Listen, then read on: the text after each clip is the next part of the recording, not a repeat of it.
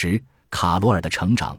卡罗尔在婴儿时期常常遭受他母亲的忽视，母亲认为过多关注只会把孩子宠坏，向孩子示爱是自讨苦吃。他的意思是，孩子从此会不断索取关爱，老是缠着大人。卡罗尔出生后，他母亲只喂了一个星期的母乳，然后就借口太忙，把孩子交给保姆用奶瓶喂养了。母亲感觉为了母乳，就算尽到了他的责任。这种身体的亲密接触，并没有让他感到母性的愉悦。有一件事很令他自豪：卡罗尔还在学走路时，就显得相当独立了。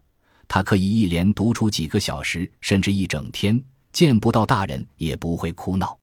他还对自己的一个成就津津乐道：他教会了卡罗尔哭泣，并不会引来母亲，也不会有人因此把他抱起来搂在怀里。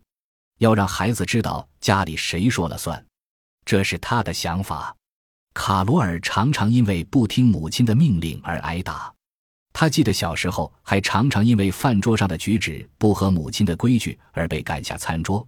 母亲接着还会发布命令：今天只准吃面包、喝水，待在房间里不许出来。如果受罚的时候哭了出来，母亲就威胁用一根皮带打他。这根皮带是母亲用来拴宠物狗的。在卡罗尔的记忆里。母亲从来没有表达过母性的关爱，既不抱他，也不亲他。母亲还常常贬低他，当着别人的面批评他。他偏爱的是卡罗尔的妹妹，并公然表现了出来。八岁那年，卡罗尔给送去寄宿学校，他在那里感到孤独无依，变得沉默寡言，一到社交场合就焦虑。母亲觉得自己已经尽了天职，孩子们从此要学会自立了。卡罗尔知道自己再也得不到母亲的关心，于是从至少八岁起就开始照顾自己。他教会了自己读书识字，因为母亲从来不做家务，他又学会了怎么用洗衣机，怎么打扫屋子。他平日里自己做饭、清扫房间，每天夜里都哭着入睡。在卡罗尔的记忆中，父亲偶尔会表现出爱意，但平时也总是闷闷不乐。他常常离家很久，他的父爱难以捉摸。他还记得父母打过几架，那时他就躲到床底，用手指塞住耳朵，想把外面的世界隔开。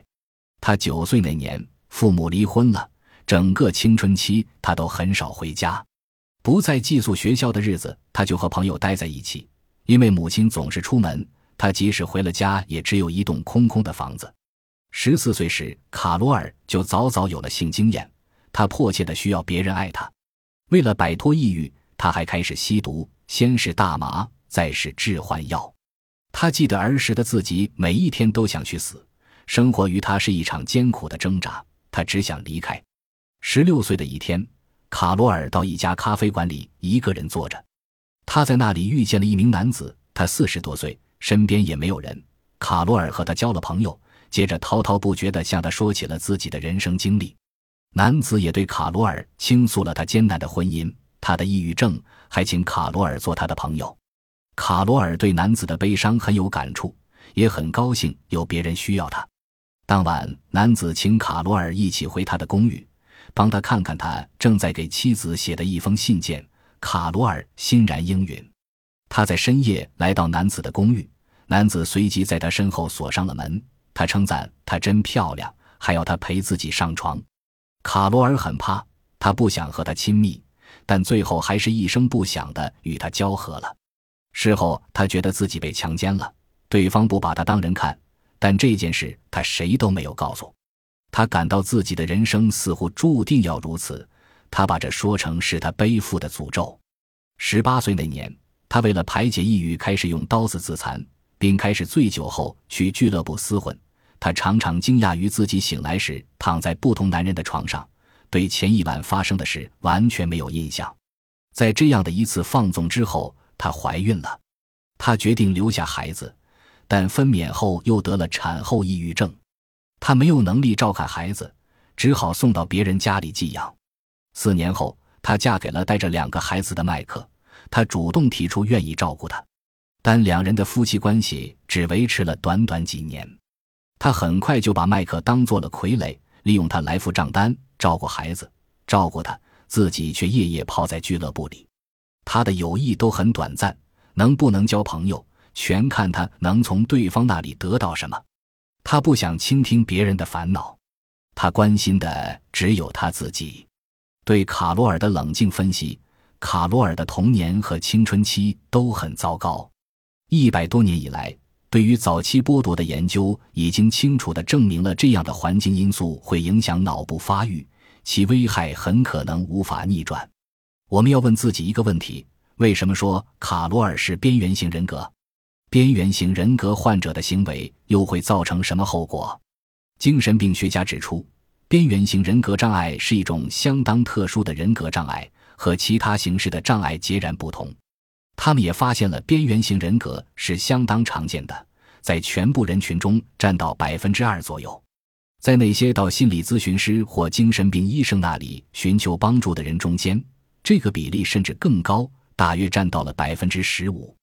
在自杀的人中间，大约有百分之三十三是边缘型人格。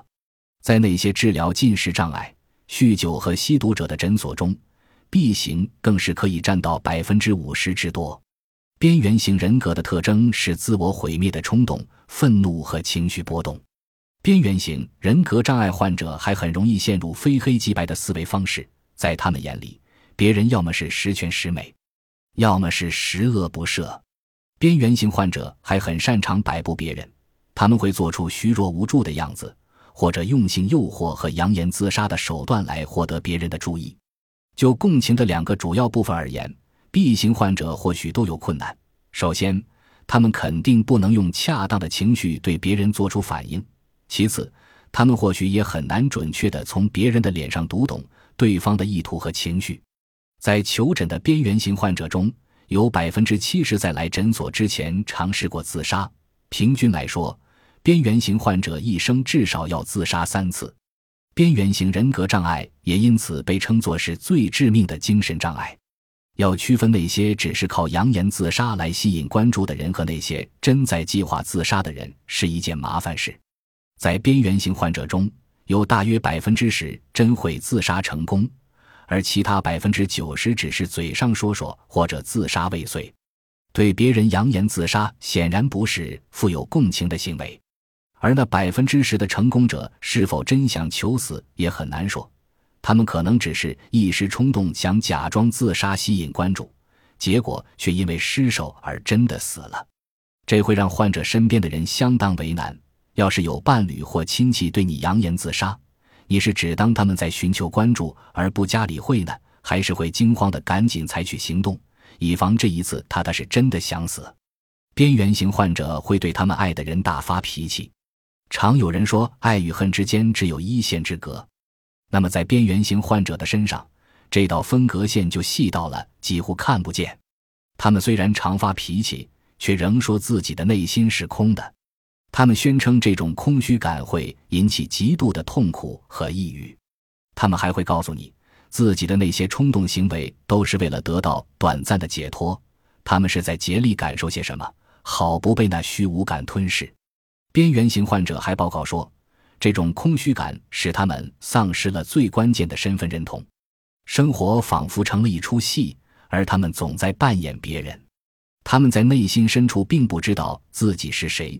基于同样的原因，他们也很难看清别人是谁。看来他们在反省自身时的困难，正好对应了他们在思考别人时的困难，这使他们难以对他人做完整的把握，于是只能看见别人好的方面或是坏的方面，却无法将别人看作两者的综合体。他们对人的观感会迅速变化，甚至短短几分钟内。爱人，在他们的眼中就会由纯粹的完人变成纯粹的恶人。他们对别人不是崇拜就是贬低。有学者认为，这种二分思维体现了弗洛伊德的心理防御机制，但在另一些人看来，这揭示了一个以二元对立方式来思考的心灵，那里面非黑即白，没有灰色地带。